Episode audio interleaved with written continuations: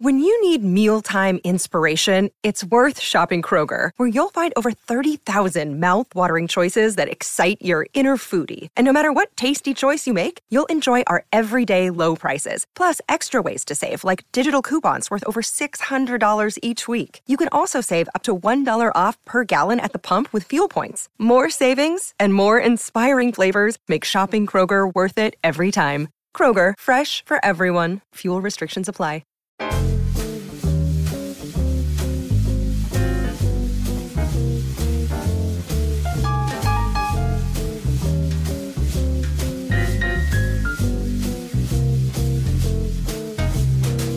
Welcome, everyone, to another episode of the Mind Sculptors podcast.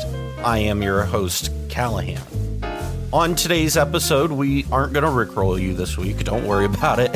Uh, I am joined by Josh from Elder Drunken Highlander to discuss how to get better at CEDH through playing casually at Casual Commander. Uh, this was a really great conversation. Josh and I got to talk a little bit about this at Oktoberfest uh, back in November, and we recorded this episode at the beginning of December. And yes, I know the title is How to Succeed in CEDH without really trying, but that was just a little nod at my theater friends out there in the audience. Uh, this actually was a really good conversation, and I'm really excited for you guys to hear it. Uh, so please uh, enjoy. Uh, but before we get into that, let's take a moment to talk about today's sponsor, Dragon Shield. Dragon Shield sleeves are the only sleeves that I trust on my cards, and I've been using them for nearly seven years.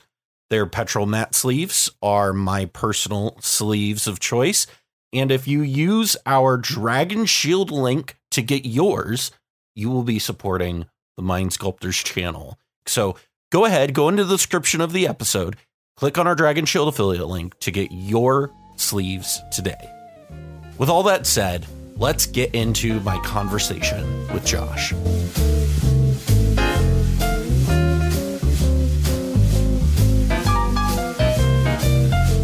Uh, Josh, welcome to the show. Thanks for having me. Yeah, that's a friend of the podcast is uh, our our drunken friend, uh, Elder Drunken Josh, uh, and uh, That's what they call me sometimes. that's what they call you. Um, you uh, did really well at uh, what was it, Oktoberfest with uh, yeah. Bra- Brallin in Shabraz was a pleasure to see that go. And um like we really that, that was like the first time I feel like you and I actually got to talk talk. Yes. Uh we've like kind of like talked like passed by on passing. Discords. Yeah. Yeah. Um but we've never actually got to sit down and chat and we talked a lot at uh Oko so uh, it was was really cool. But um so we we talked about this idea of how you kind of feel that playing casual EDH makes you a better magic or a, a better player at CEDH. 100%. And- yeah. And uh, I think this is a really intriguing idea because I feel like a lot of people who play CDH will look at you and be like, "Well, what do you mean? You're just there to goof around." So when it when it comes to this sort of idea of playing casually makes you better competitively, what is sort of the like thesis idea behind? That? Well, there's there's a lot of reason, like little reasons that kind of combine together to Right. basically just form the ultimate conclusion that when you when you play casual EDH, you just become a, a better Magic player.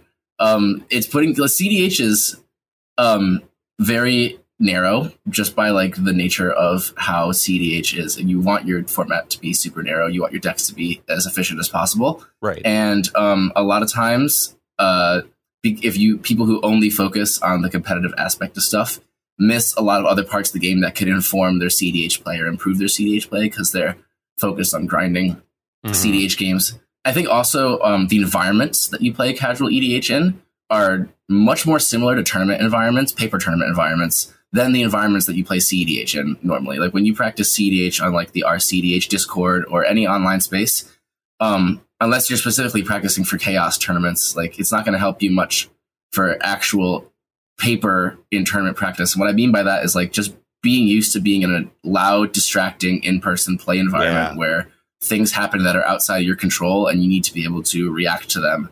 And like so like uh at um at tier one con, like one of the one of the people who was spectating a game like accidentally said something that revealed information about someone's hand. Yeah. And like like that's something that you just got to be ready for in a tournament. Um, it's something that occurs all the time when you play casual, though.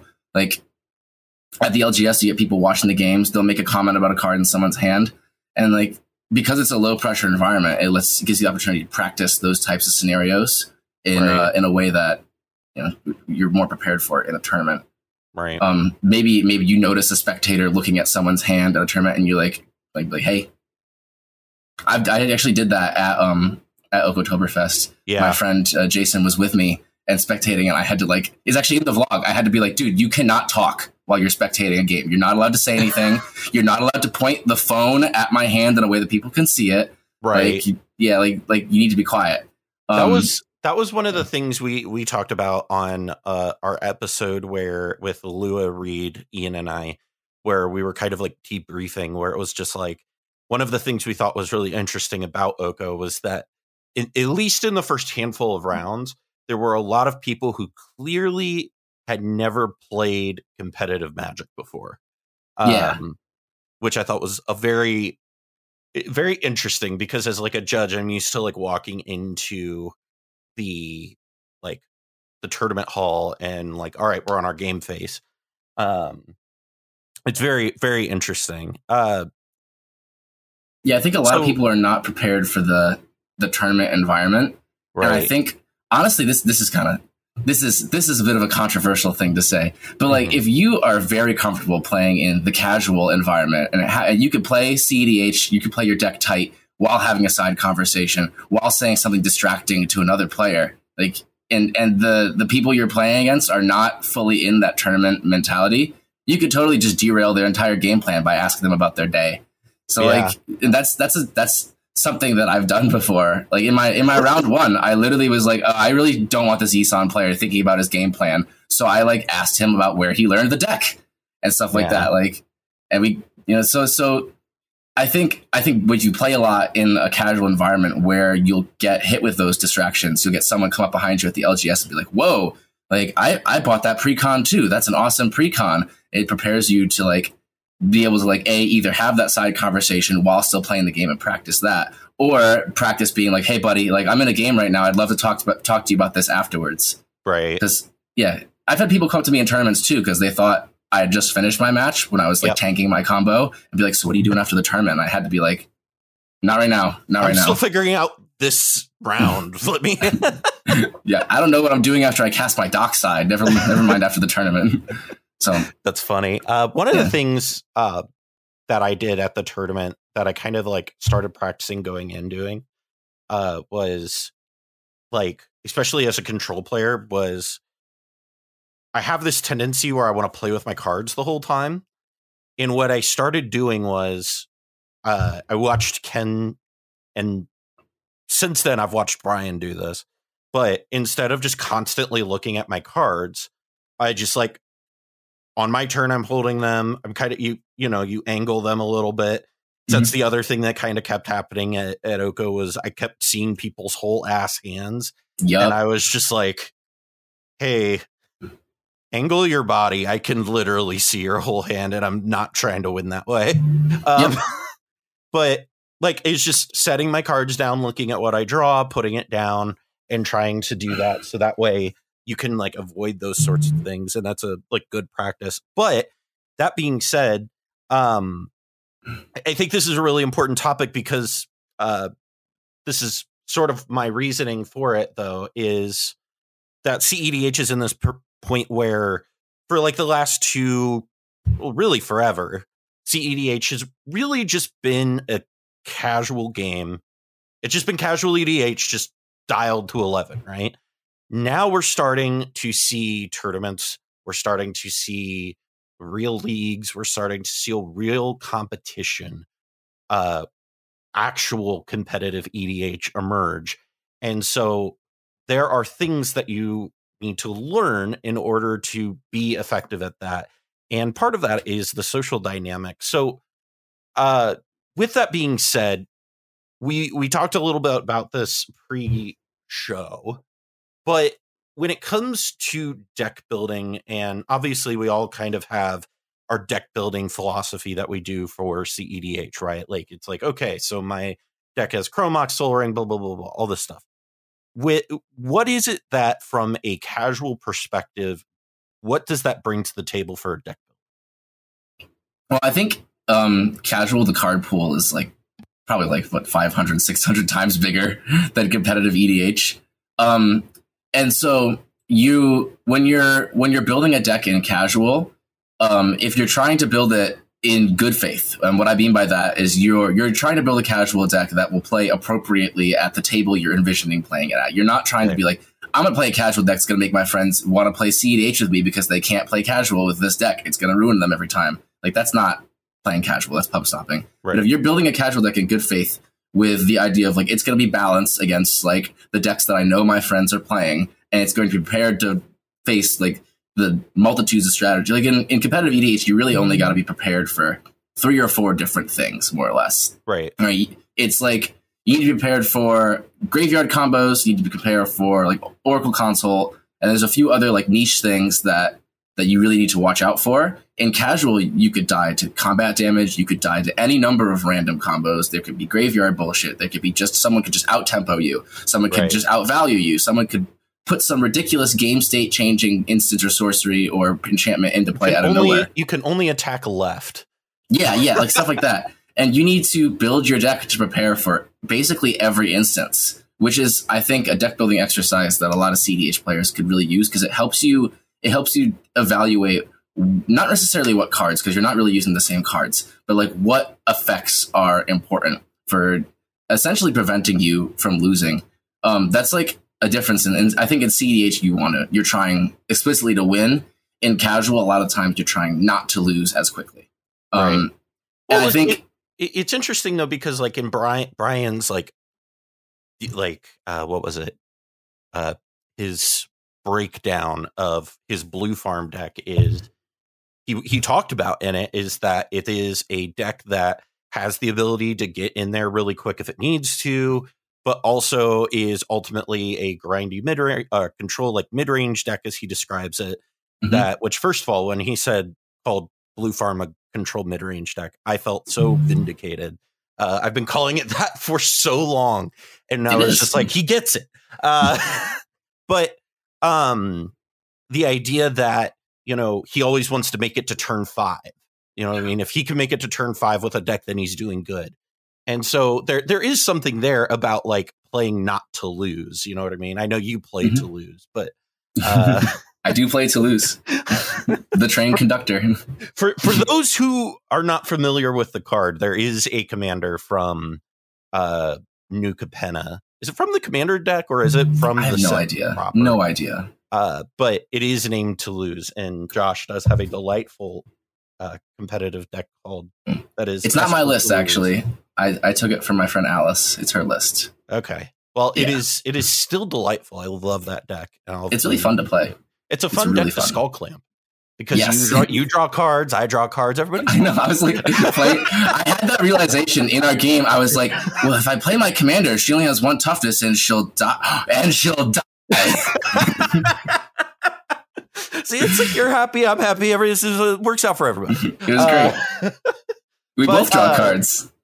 But it, it, it's so interesting because you talk about that where there was there was a period of time in CEDH where we used to call for lack of a better term, what we would describe as like inbred metas, right? Mm-hmm. Where you were only seeing interaction that was dealt for specific things. Mm-hmm. Where uh, and you would see less and less of the mana drains and of the you know spell pierces and the things that hit wider uh hit wider things. And it's interesting that you bring that up because you really do when you're talking about like a casual environment you really do have to be able to be like, okay, so I need a Rec Sage effect.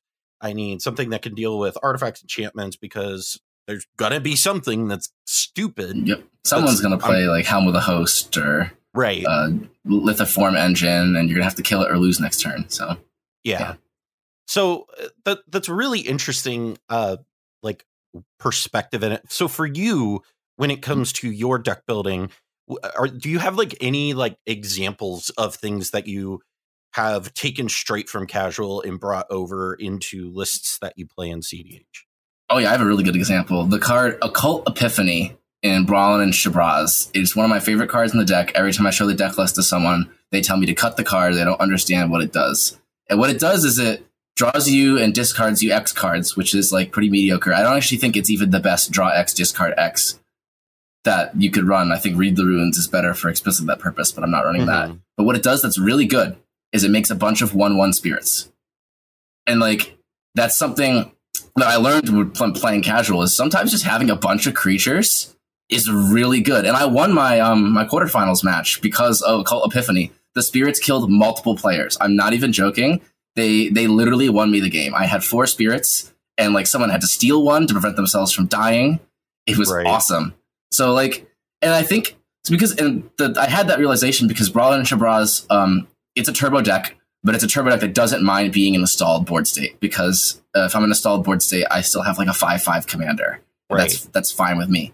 Um, so a lot of the a lot of the philosophy behind behind the deck is I want cards that are good both in a turbo situation and a stalled board state. And right. I think most of my because honestly, I because I pretty much only play turbo decks. I really don't like playing mid range or control. I play like mid range decks that are secretly turbo decks. Yeah. Um, Um, because because I'm not very good at playing the long game. Like my quarterfinals match, I literally said, "Is this how Charles feels like all the time?" I absolutely hate this. I came up to him later the day, and I was like, "I just I just played a match that was a three v one for 45 minutes, and it was stressful and exhausting, and I don't want to do it ever again. Why do you play to this situation every single game you're in?" you are some kind of some kind of demon man, Charles. we we discussed this at Oktoberfest, but Charles has done some, you know, deal with an eldritch deity. We don't know who or what or why, but because of that, he has unbelievable luck. But he's also really good at casual EDH. Yes, he is. Charles. And the reason for that is because he will play casual EDH the same way he plays CDH, which he's trying to create a situation or a board state in which he's advantaged and he can just use his words and a few cards every turn cycle at the most to keep that advantage until he wins. And that's a lot like that's a lot of casual decks game plan. Right. Is to have the best board state and then just talk everyone into letting them win in the next 3 to 4 turns. And so that's another like that's another way that you could either if you're playing a deck that's trying to like get into a, a like a combat related scenario where you're beating everyone to death or if you're scared that you'll be in that scenario, you know, like I'm playing Rograkh Silas, I cannot win in that. If the game state gets to that point, I lose. And so it's good to practice, like, see what things, if anything, you can leverage in that kind of game state. And like, right. that's not something that you'll see that often when you're playing CDH, but you get to practice that game state like almost every casual EDH game. And so, also, oh, go ahead. Oh, no, no, no, go ahead. Uh, also, like, in those game states, threat assessment becomes huge, and I see this a lot with CDH players is they don't really remember how combat stuff works. Um, they people are, I think, as there's a there becomes like a point in a lot of stalled out games where um, combat just becomes far and away the best way to win, and I yeah. think a lot of CDH players um, don't realize that as quickly. And I think they're still trying to stop combo attempts when they're getting beaten to death by a 4 4 flying haste. Yeah. Um, and so I think if people played a little bit more casual, they'd be able to recognize, like, oh, I've seen this play out before. I lose in four turns if I can't stop this. Right. And so, well, like, and, and that's yeah. one of the things that I I've always had to explain to people with threat assessment is because especially with Ardenn is people will see it do the Skullclamp thing once and be like, oh man, you're gonna like win with this. I'm like, no, no, no, no, no, no. This is like the most fair use I could possibly have of this ability. Like this is lit. I'm literally just the police like that's that is all I'm doing. like I'm just um and your and deck so, I, th- I think your oh, deck is a deck that like plays similarly to a casual EDH deck in that like not that it's a casual deck and right, not a right, good right. deck, but like you're trying to create a game state where you can like basically outvalue the board, beat everyone to death, and then sometimes you win with Oracle Consult and sometimes you win with swords. And yeah. that's that is a lot of similar game. A lot of casual EDH decks have like I have really good creatures. I'm gonna attack with them. Sometimes I oops into a combo, and so playing against, I feel like I feel like playing against casual decks prepares you to play against those kind of decks. The other thing too is um, a lot of casual players don't play in good faith. They kind of yeah. they can be kind of mean. And I think being able to identify when someone's trying to shark the table at it, like be able to sit down across from someone, be like, all right, that guy's got sus vibes. I think is an extremely useful CEDH skill. Being able to ide- be like, I don't like how that guy's looking at my commander. I don't like how they seem to be thinking about like like they're asking questions that are making me nervous. I'm mm-hmm. gonna be watching them for this game. I think they're probably at a higher skill level than the other two opponents in this game, mm-hmm. and that's something that's like super common in casual. There's massive skill gaps, and being able to identify and then exploit those skill gaps is really important for CDH, especially if if you're uh, in the early rounds of Swiss or if you haven't won the early rounds of Swiss. Right. So like there's a lot of times where uh, in casual someone will make like they'll go to Doomblade something that shouldn't be Doomblade and you have to be like whoa whoa whoa buddy buddy let's let's put that back in your hand let's think about this for a second and then you have right. to like talk them into the correct threat assessment play and that's something where like, I see so many if there's so many CDH players after a tournament. It's like a stereotype. We're like, I lost a game because player X just didn't know what was going on and did yeah. something wrong. And like, that's kind of your fault. You should have mind control player X. You should be like player X. Like you need you, what you're doing is causing this, and it's gonna it's gonna have a bad outcome for us. You need to explain why. And like that's something that you don't get a lot of opportunities to practice um, for CDH practice because I feel like most people do the collaborative CDH thing mm-hmm. which is great for knowing your lines and it's great for knowing your deck and having your opponents like be like, oh yeah, no, you need to like exile these cards to, to breach and then get your grinding station and whatever. Like that's helpful for like learning your combo, but it's it's not helpful for um when you actually need to execute it and your opponents don't have your best interests in mind. So, so yeah. let me let me let me ask you this because this is this is very interesting. Is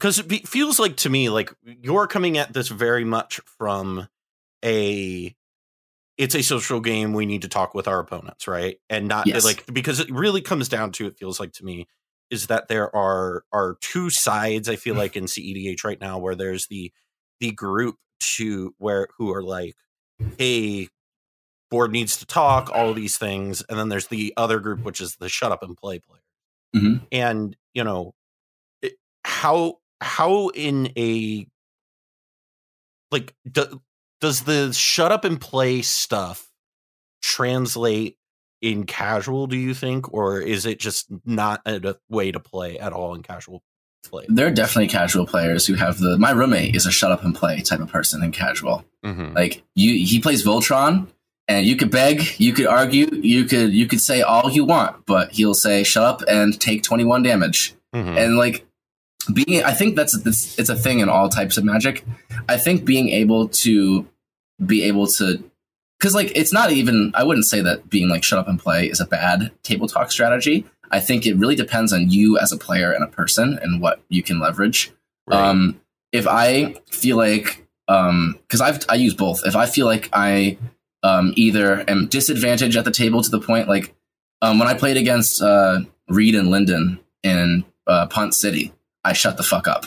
My condolences. I, I, won that game. I won it. I yeah. did it. But but I was like, okay, I know for a fact both of these guys are more experienced table talkers than I am, and this third person is just gonna get mind controlled if we turn it into an argument between the three of us. So I'm gonna shut up and let them fight it out amongst themselves. Yeah. And that's some. It's that was something that I don't think I would have been able to identify and do if I didn't play casual EDH so much. Mm-hmm. So I think that's an important an important skill to have. So and then it, also just being able to like know when it's time to shut up and play and when it's yeah. time to try and like get some extra information from your opponents, direct them into doing something that might prevent the table from losing or stuff. Being able to make that assessment is something that takes a lot of practice. And I think in a lot of if you're a less experienced CDH player, you're not going to get a lot of opportunities to make those assessments in CDH practice games with more experienced CDH players. Right. Yeah. And so, you know, it, it, it's interesting because we talk about how in the earlier rounds of the tournaments, right? You you see these kinds of uh, as you would describe it, it's easier to mind control people yeah. into doing things. And you know, something you learn when you play at these play at the LGS, which is something, you know, we we talked about. I don't know if we've said it on here yet, but is that a lot of people who play CEDH play online, which yes. is a much, I think we said this earlier in the show, which is a much different environment than when you're playing IRL, whether it's, you know, all the distractions you mentioned, but mm-hmm. even just reading facial expressions, yes, you know, tone, body, all that stuff. What is it that from if you are a CEDH player and you're wanting to hone that skill, um, how do you learn to play collaborative CEDH at a casual table? Well, I think I think you should keep collaborative CEDH to the CEDH tables and be as cutthroat as possible at the casual tables. Which doesn't mean pub stomping. It means well, what I would suggest is getting an unedited precon or borrowing someone's weaker deck and trying to shark the table with the weaker deck because you're gonna have to you're gonna have to manipulate players. It's, there's mm-hmm. no other way to win with a weaker deck in casual unless you manipulate players. Right. It's gonna force you to practice those skills, and it's also gonna force you to identify like which players will be like. If you can identify which players are making big plays in the next few turns, you could point that out to other players and try to get them to do something about it. It helps with your threat assessment because you really don't have any other way of winning besides right. being like, please, please stop him from casting Craterhoof on his turn. So it's it's actually like a really great learning experience and a really great, pr- great practice environment. Just trying to be cutthroat and casual with a weaker deck. I don't think you learn anything if you have a stronger deck than your opponents, or if you have an equal deck and you're just way more skilled than they are. But if you're like like, hey guys, like play your play your favorite decks. I bought this precon today. I want to try this. Like that's a really great way to learn because you're gonna see. First of all, like a lot of casual players would love to tell you about their deck and their strategy. Mm-hmm. Um, right. Um, and so it's like very obvious when someone's gonna gonna pop off, and you can start to learn tells and stuff like that. Um, and then also you can also you can also practice because a lot of casual players also are doing the same thing. They're trying to look for your tells. They're trying to look for like what you're giving away. They're to try and bluff. So you can also practice having that used against you. One thing that I learned in casual is I noticed um, um, I noticed my roommate Kevin sometimes will like just call when I have interaction in hand and it, I was like, how does he do this? How does he do this? And it's because when I had an interaction card in my hand, I would shuffle it to the front of my hand and then sh- move all the other cards in my hand besides it when it was my turn. and I, I, had to break that habit. But like, I was like, how does he do this? How does he do this? And it took me a while to be like, oh, he's watching my left hand. There's there's a lightning bolt in my left hand. Like, and so that's like a that's something that you literally can't learn online. You can't right. learn that playing online. Like, I only know one person in the entire world who plays with Facecam online. Ever not, I know one CEDH player in the whole world who uses a Facecam when they play online. Yeah, and like other than that, like nobody else does. And I I think it's I think you're doing a disservice to yourself if you show up to a paper tournament and you haven't practiced paper commander. I don't think it needs to be CEDH. I think just paper commander in general is the best yeah. way to. I think honestly, casual is a better environment to practice that stuff because it happens literally every game, almost every turn cycle. Yeah. Yeah. I, I, I am really blessed because we have a uh, a few years ago I took over the uh, commander scene in uh, the, the league here in Lincoln, mm-hmm. and one of the things they did was I kind of turned it into a Friday Night Magic sort of league, so it was like competitive, but it was just you know bring your best deck, do what you can, and you know we'll play it through the through the season and uh you know i stepped back once i started making content but I've started going back and playing more. And I go, I, I was at the lowest table and I was sitting against like three other really good decks and players. And I was just sitting there and I was like, okay, this place is leveled up. Um, yeah, that's they, the thing too is a lot of casual players are not like I think there's an assumption among CEDH players that casual players are bad at EDH. No, casual is straight up harder than competitive EDH. Like straight up, like as someone who's played both for I played casual since 2010, I played CDH since 2013.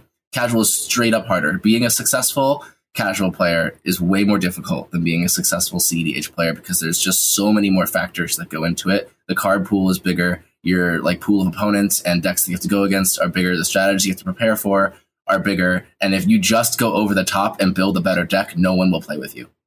So it's it's uh I think I think it's honestly more difficult. And because of that, I think CDH players have a lot to learn from a lot of casual players who might just like be playing casual and not CDH maybe because they just don't really care for CDH or just because they just haven't been introduced into the format or because it's stigmatized. But some of the best Magic players that I've ever played against primarily yeah. play casual. Brian Koval is a really, really good casual player. I yes. played casual with him a lot at Oktoberfest, and I was just really impressed by not only his casual play, but also his casual deck building.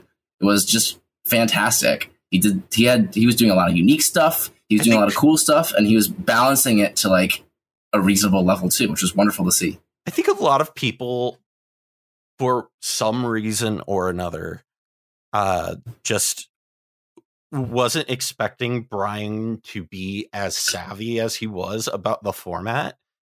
And like, he's a good magic player. He he is an excellent magic player who did his homework and learned the format for like basically two years and like really studied it and then also studied EDH and is a lover of that stuff and like he he takes it very seriously and it, it's been really cool to see his dive into it. I was on I, I got to play with him in his very first EDH game with uh Pleasant Kenobi and uh that was an interesting game. I will say that. I know Pleasant Kenobi plays CEDH. I've only uh, heard him say bad things about the format. Well, he, you know, it, it's it's Vince. You know, yeah. he just says he does. He does mostly say bad things. I, I, I really like his content, but I, I do I too. no like, idea he plays CEDH. I, I, I like his content too. I I also like Vince. Uh, but you know, he's really good at uh the content game is how I usually describe it. Um, mm-hmm. he really knows how to hit SEO and all that stuff. Yes. Um, so let me ask you this: when because there's there's this interesting thing here where you know not to you know be that guy, but uh, you know I've talked a lot about the the way in which like Survivor plays into like EDH and the like social dynamic of it. I was hoping we get into this. oh, okay. I, I, I, I, I, I'm glad. Uh, because a lot of the things that I kind of feel like that bring to the table with that analogy is the idea of, you know, a great example is in my seventh round match, I was playing against Surreal and two other players in surreal like every turn we were we were on the cusp of losing to him and the entire time i had to we we the other two players and i had to like have players meetings effectively to like okay how do we not die to this? And we were like okay we have this we have this we have this. Okay cool. We should be good for this turn. Let's see if this works. Okay break. And then like that was that was the whole thing. And the moment i had an opportunity to win uh, when I hadn't had an opportunity up until that point, I immediately took it and won the game. Nice. And it, it's one of those things where it's like they were my teammates for 99% of that game until my window opened. And that Do you was think my they chance. saw it coming? Do no, nobody saw it coming. Ah, that's okay. So like, it was, I feel like I feel like that's that's like a really good example of why casual is a great environment to practice it because that kind of stuff happens all the time in casual. Well, and, and like, and, to yeah. be fair, I didn't even see it coming. I did top deck like a god, but yeah. it was the best top deck I've ever seen in my life. But um, you're you're right. It is something you see a lot in casual where it's like all of the sudden, uh, one player has a window of opportunity and then they win. Yeah, it's like the the the thing that happens a lot in casual games is like you'll have a player in a dominant position. Mm-hmm. The other three players will be like, "All right, we gotta take him down. We're gonna blow up his mana rocks. You kill his commander. I'll counterspell his next thing on his turn. We got this." But then the, all three of those players are also still scheming to win, and so right. it's it's a you have to be able to like be able to make alliances with players while also being like, I still don't trust Callahan. I know he's got Thoracle Consult in his deck somewhere. I know he's just one tutor away from getting me. Right. So I think um, that's something I noticed at Oktoberfest. Not so much of the other tournaments, but Oktoberfest especially was like, there's a lot of people who, if you just like approach them in a really nice way about the collaborative CEDH thing, they'll just like default to it. Yeah. That's that's not good. That's just a tournament. You shouldn't be letting me tell you what to put into play with your your uh, commander or your uh, your Oswald or your um or tell me what to put into play with like your your tutor that you're tutoring for a stacks piece to stop somebody. Right. Uh, but a lot of people, I think, um, we're not ready for someone to just be like, "Hey, man, like I see what you're doing, but did you consider like the following things that like probably weren't on your mind? You should do this instead." And a lot of people are like, "Wow, this person, okay." They don't think much past it. I think that's eh, that wouldn't work on a casual player for the most part. Most of my friends who I play casual with, they would be like, "Yeah, um, uh, how inappropriate can I be in this contest? Uh, content in this podcast side note. oh, go for it. You know, All right, because be like, don't yeah, get me. um, just don't get me demonetized. That's all. You know. oh, they'll like, yeah, I got a card that can help you right here. that's that's what my friends would do if I was like trying to do that that collaborative thing with them. Um, like or like, yeah, my combo is like right here, buddy. so like, the, that's it was actually like I was like floored that that actually worked multiple times at Oktoberfest. Well, I was like, well, don't you want to do this instead? And they're like, huh, yeah, I do. And I'm like, all right, there's no way. yeah. So I think I think practicing playing with people who are trying to socially manipulate you, literally every play that you make might be beneficial to a lot of people because I think everyone's used to helping each other practice is what the feeling that I got. And Mhm. even with me, um, it, like I sometimes fall for it, especially if it's someone who's like in my practice group and they give me like what sounds like a good faith suggestion, and then I get got. I'm like, oh, you were sandbagging. You told me to interact there, and ah, like it's it happens, and like I'm always thinking about this stuff because I love it. It's my favorite part of the game. But I get got a lot by Yeah. like people I trust, so you can't. You, you have of- to. Yeah. Oh, just just one of the things I've really learned uh playing with like Pongo and uh playing with uh, Sick in Spleen is that like if it, like they're always talking, but the minute they start talking about what you're doing to the rest of the table, that means they don't like it and that that is a like one of those things where I, I will like always say this now is it's just like anytime Pongo mentions something in a game, I'm just like, hey, just a heads up. I don't know if you've noticed this, but Pongo hasn't mentioned a thing up until this point, and now Pongo's talking. I think that should let you know that it's probably not the best to listen to what Pongo's saying. Yeah, and that's a great heuristic that you can use when you're ta- playing against people who are trying to table manipulate like that. You can Mhm. you can always be like, well, let's look at the patterns. Like, what were they saying before this uh, this null rod got played? Or like, Right. what were they saying before I put this Rhystic Study into play? Nothing. Yeah, so this probably stops them from winning. And like that's that's something that it's it's really good to have a plan for when someone tries to do that. You need to you need to have like some kind of like, all right, well, this is what I'm going to say to derail this person if I think they're going to say something about this. And in order to be able to form that plan, you have to recognize when that person is going to try and say stuff. And so I think the best way to do that is putting yourself in those situations all the time. And uh, those situations occur most often when your way of winning is six four fours and not a combo. What are you talking about? I never try to just win with combat damage. Uh, uh, Yeah, so honestly, like you're you're one of the best people to talk to about this because your deck is is such like a, a casual style deck. It's trying to it's trying to create those scenarios where you can just out talk the table and everybody's confused and then you Well, win out of nowhere.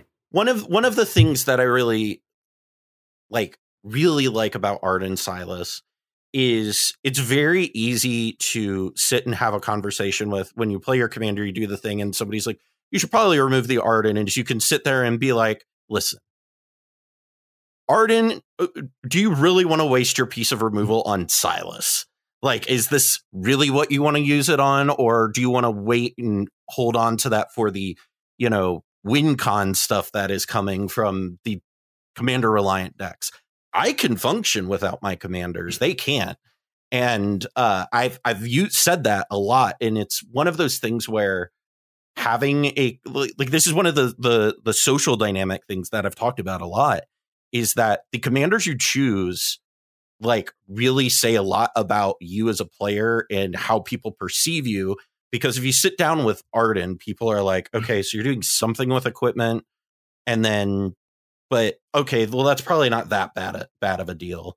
And then you do the Skullclamp thing, and you kind of have to walk your way through Skullclamp a little bit. But um, That's like, like- that's like one of the really important things I don't think enough people think about for tournaments is your first impression on the table mm-hmm. is going to influence how people interact with you. Yeah. If you show up, everyone's like, this guy is scary.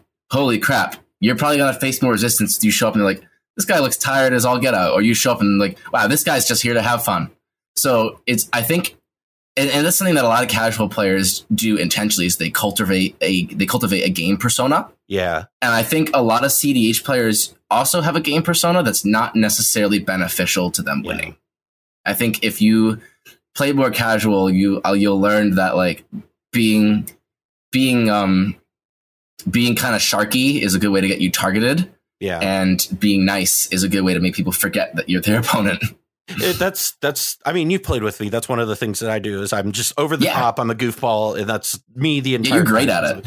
I just I, I, goof off the entire time, and mm-hmm. it's like part of it is me just trying to have fun, but like also mm-hmm. part of it is just like you know if I can get you to laugh, that might make you not want to might make you more willing to listen to me than uh, exactly if I show up and I'm like, uh, for our, our audio listeners can't see what I'm doing, but I'm just uh, here. I'm going to do this, and it's that's all you need to know, right? they know you, hear the sound and you know what I'm doing.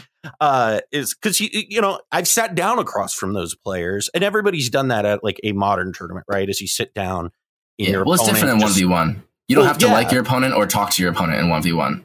Which, but in Commander, if you don't talk, you'll get targeted. Yes, and it, it's one of those. That is exactly why I don't like one v one.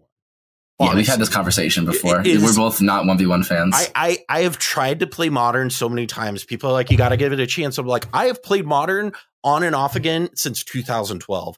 I was like, I think the format's really cool. I hate playing it because mm-hmm. I sit down and I try to be funny. I try to like interact with my opponent and they just won't talk. And I'm just like, fine. I don't want to play where I can't sit and have like, like, because there is a part of me that just wants to like talk to people too. But in, but if we aren't going to sit there, like one of the things I've said a lot of times is if I see somebody just laying cards down onto the stack and not saying anything, I immediately am like, we need to one point that out, to like pay close attention to that person because that person is like very intentionally not saying things. Yes, um, yeah. I think there's no easier way to target someone in Commander than being like that person's not talking. They're clearly plotting something, or they clearly think that saying anything will reveal the fact they're going to win on their next turn. Yeah. So I don't know, blow up their mana rocks because we don't know what they're doing. I mean, that's that's uh, that's Lou kind of joked about this because in the game that we played, uh, she was like, "I knew you uh, had a win in your hand because you were like not talking and you were like, yeah, that's fine, whatever. And you weren't being you. And she was like, so I knew you were like onto something. And I was like, fuck, I gotta, I gotta be yeah. more goofy. Uh, that's that's why I like. I, I, think there's two ways that you can try to hide those tells, and this is like not a magic thing. This is a gaming, a face to face gaming in general thing. You yeah. can either, and it's really obvious in poker because there's like two types of players really who are like, I don't know that much about poker, but I watch it a little bit. But like, there are players who like obfuscate and have ridiculous over the top like outfits and do like silly things during the game. They're they're just taking so many actions. It's hard to determine what is a game related action and what is a non game related action. Then you have the mm. players who have sunglasses on. They're stoic as all get out. They have they headphones have on. You know, yeah, no emotional reaction to anything, and like like you'd be like, are they even looking at the cards, or are they just playing by like feel? Like yeah, and I think I think there's advantages to to both, and in a lot of games, but I think in Magic, being being silent is not not a good thing when your opponents could be like, well, that guy is sus. We need to do something. I think it's way better to be jovial and talk to people, or at least like be friendly and be like, hey guys, like I hope we have a really good game. It's serious Magic time. Let's go. Like yeah. even just if you are a serious player who cannot play like with a side conversation or cannot play with somebody making jokes or saying things about the cards as they play them, then that's totally valid and that's totally fine. And you can ask your opponents to shut the fuck up. That's totally cool. But like you need to you need to make sure that your impression of the or the table's impression of you is somebody who's not being like shut the fuck up so I could beat you and just yeah. being like, hey guys, like there's a judge call in the last match and someone got a GRV. I just want to make sure we're all playing tight this time. Yeah. Like you need to you need to make sure that your opponents trust you, basically. Yeah. It's it's so interesting because it, this is one of the things that I think is I don't think enough CEDH players get, but I really see when I play in my casual experiences with like Chase and Scott and mm-hmm. you know uh, the list of people that I've played casual with because honestly, in my I, I have not had many opportunities to play casually um, outside of very very very early on playing Magic because my play group was just so competitive immediately that I had to either get on board or you know find a different group and they were my best friends. So i was like all right thrasios file it is.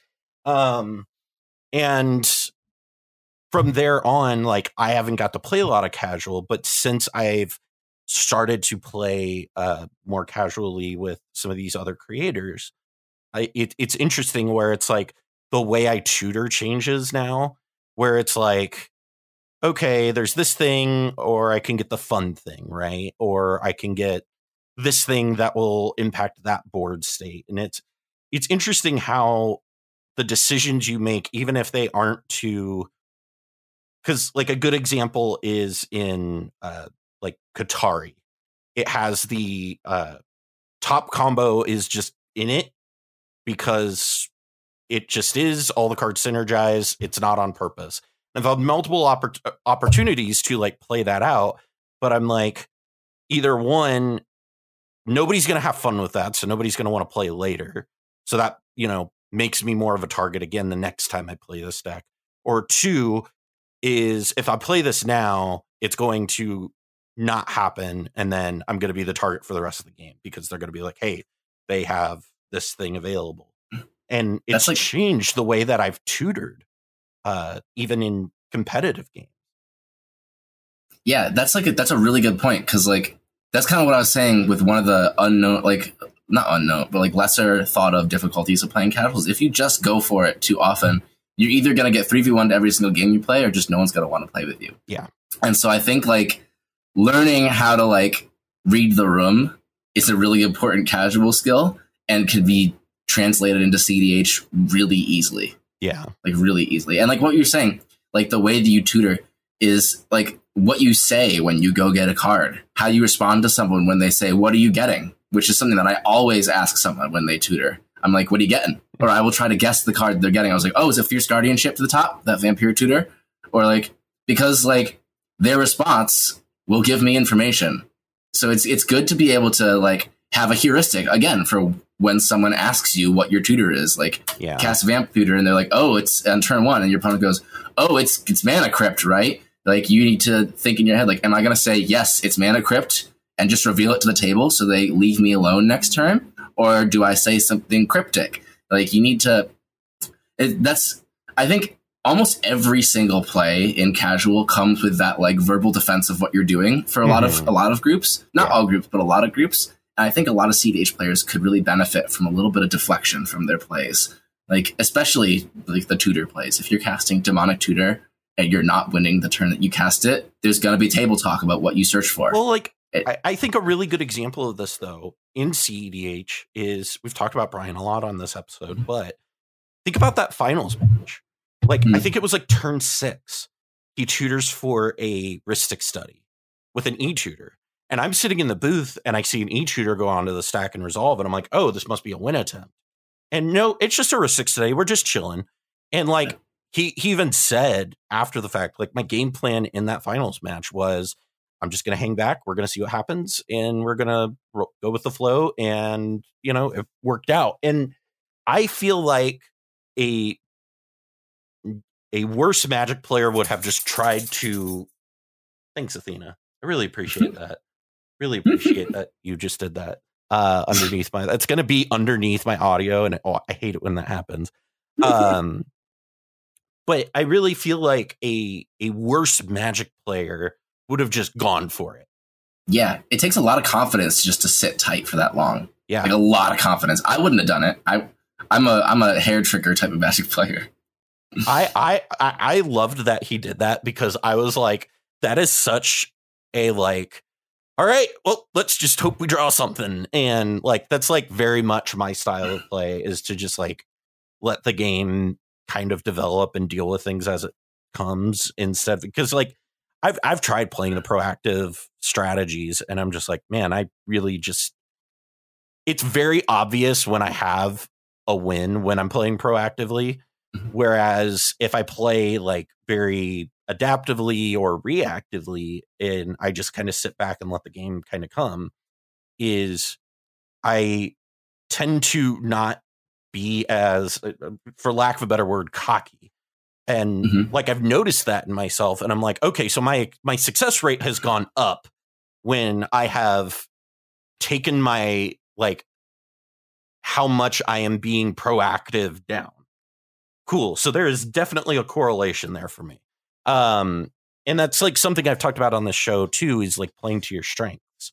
Yes. And, you know, I don't think enough people do that is playing to what you do well as a magic I think a lot of CEDH players don't play their strengths because they don't think their strengths are worth playing to. Mm-hmm.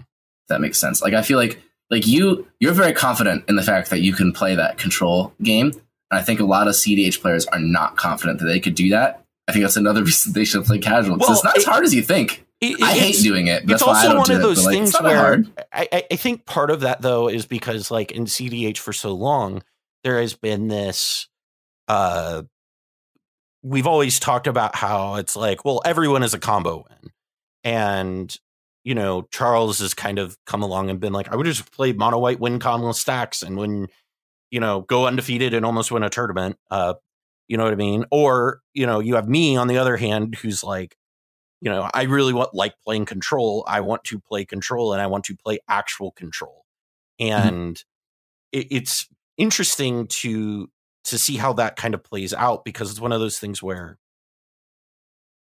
like you have to be willing to challenge i feel like challenge part of it is i really like being like a contrarian secretly um what secretly I, I, I always like, and this is one of the things I like proving people wrong. Is if somebody mm-hmm. says I can't do something, I'm like, no, fuck you, I want to do that. That's why um, I play Brallin and Shabraz. I, uh, very very funny. Uh, like a good example of this is uh, we were at Charles's birthday party, and he was like, uh, we were at this uh, Asian food place, and everybody had uh, chopsticks, and I've never used them before. And he's like, "Oh well, you know, it'll take you really long, and there's a lot going on, so you know, you won't." We don't have the time for you to figure it out. And I was like, no, fuck you. I'm going to figure it out. And it's like, all right, how do I do this? And then like within like five minutes, I got it figured out. And it's just that part of that is who I am as a person. Is it's like if mm-hmm. you tell me I can't do something, you are just guaranteed that I'm going to do the thing. Uh, Callahan, Callahan, you can't lose to me at Magic. no. oh my goodness. So I don't know if that one will work. we'll we'll see. I mean, We've I, I, certainly have lost to you at Magic. Have uh, you? I actually don't. No, yeah, you, you one game. I beat yeah. you one game. I think usually when we play together, what happens is we take each other out and someone else yep. wins. Yeah, you and I just kind of bonk each other, and then somebody is like, "Okay, Thoracle," and we're like, "Yep." yep.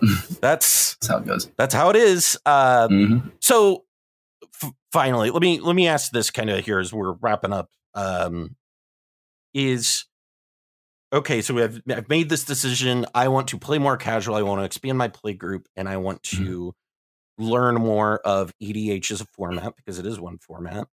Mm-hmm. How do you suggest doing that for people? Because you know, obviously, again, like I said, we've talked about a lot of people are in these online spaces. How do you, I guess, break out of that? Well, I think for starters, you have to be you have to be okay with uh, dealing with some people who you may not like, because mm-hmm. that is just what talking to strangers ha- is about sometimes. Yeah, and I think that's something that a lot of CDH players have trouble getting over with. Is they'll play a casual game, they'll be like, "That was toxic," and like, yeah. Uh, it is the most popular format, so it's going to have the most toxic people in it because it has the most people in it and is the lowest skill floor currently and what to get. Well, I don't know if the lowest skill floor, but like it's the most accessible. Is it's the most accessible say. format by like a country yeah. mile. But like what you'll learn by doing that is a how to deal with toxic people because they're in CDH too, and they will try to be toxic in CDH games. But also like you're going to learn how to find not toxic people, right? And like so, most of my play group is uh, from various clubs and game stores that I've been to. And I'm not really the type of person who enjoys playing in public spaces because um, uh, various reasons, but like I just get very frustrated with people who are playing Magic just to pad their egos, and I butt heads with those people a lot. Yeah. And I usually find it better for the community if I just leave. so, so what I normally do, I've been doing it for like years, is I'll go to a play space, I'll play it for a few weeks, and then the players who I think are like cool, I'll like get their Discord, get their phone number, and bring them over to my apartment to start my own practice group. And most of my people who I practice CDH with in person, because I have like a little practice group of like six to eight uh, friends, mm-hmm. most of them started at casual, and I trained them up to play CDH. Or like one or two of them are the people who taught me how to play CDH, but the vast majority of the group is people who like I went to my college magic club. I really liked this person. We played casual together for six to eight months, and then I was like, "Hey, uh, this uh, this deck that you're building with Rurik Thar, this is like 20 cards off from a CEDH deck. Would you would you be willing to try a CEDH deck? Right. And yeah, and then that's how that's how that happens. And that's that's the other really nice advantage to playing casual is you can build your own CEDH testing group with like people who are your friends. So if you say like, "Hey guys, I'm going to Tier 1 Con. It's my first CEDH tournament in paper ever." My last CEDH tournament that I went to, I scrubbed out with this deck, and I don't want to do that again. I'm having a thing at my apartment. I'd like you all to come in, target me every single game, and try to distract me while I'm playing. Thank you. And like I did that, and it worked amazingly. I top 16 tier one con. Yeah. And like a lot of the stuff that I I was playing with loud music, I was playing with people intentionally trying to distract me. I was getting 3v1 to every game, and I learned a lot. And because because I had friends who I made playing casual who were oh, willing man. to be like, if I give you beer and pizza, will you target me for four hours? If I like, yeah. if I move out to your neck of the woods, you're gonna love me because uh, I have severe ADHD and need nine thousand things going on in me order too. for me to pay attention to a thing.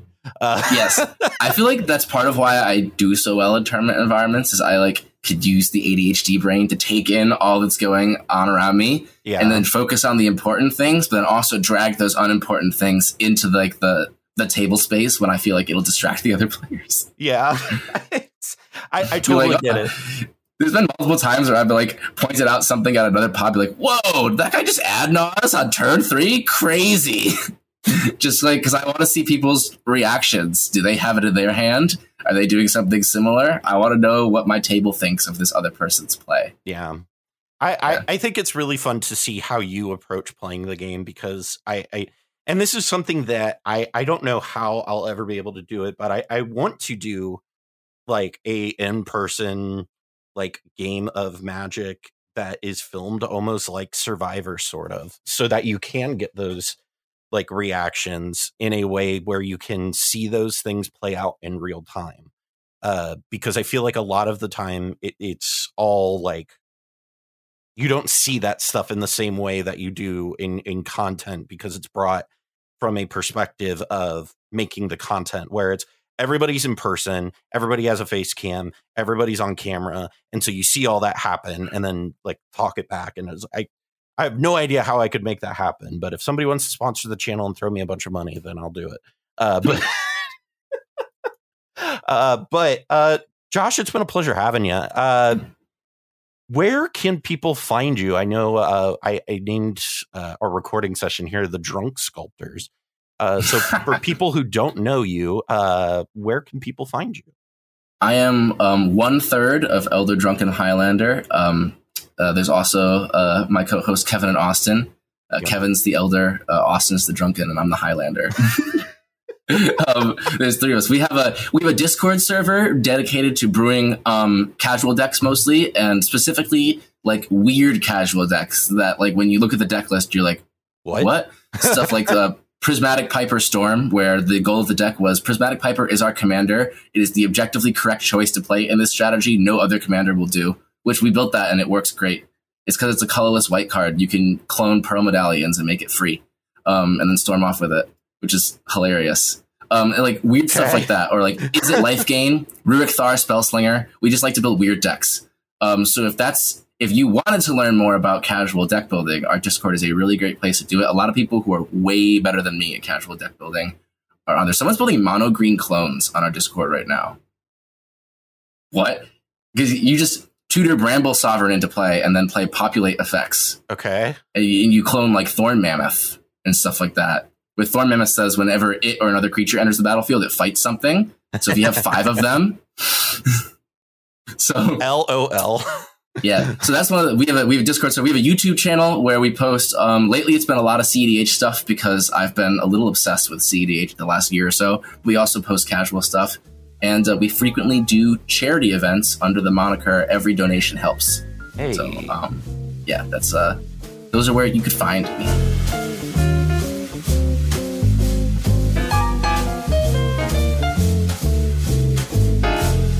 Well, that about wraps things up for us here today on this week's episode of The Mind Sculptors. Thank you for tuning in. If you liked this episode or any of our other episodes, please make sure to rate the show on whatever podcast platform you are listening on.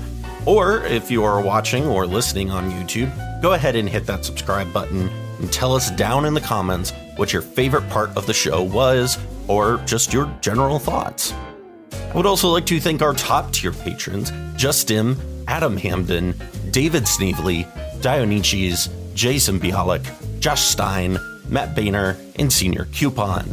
If you too would like to support the show, you can head on over to patreon.com forward slash the mind sculptors or check out the link in the description.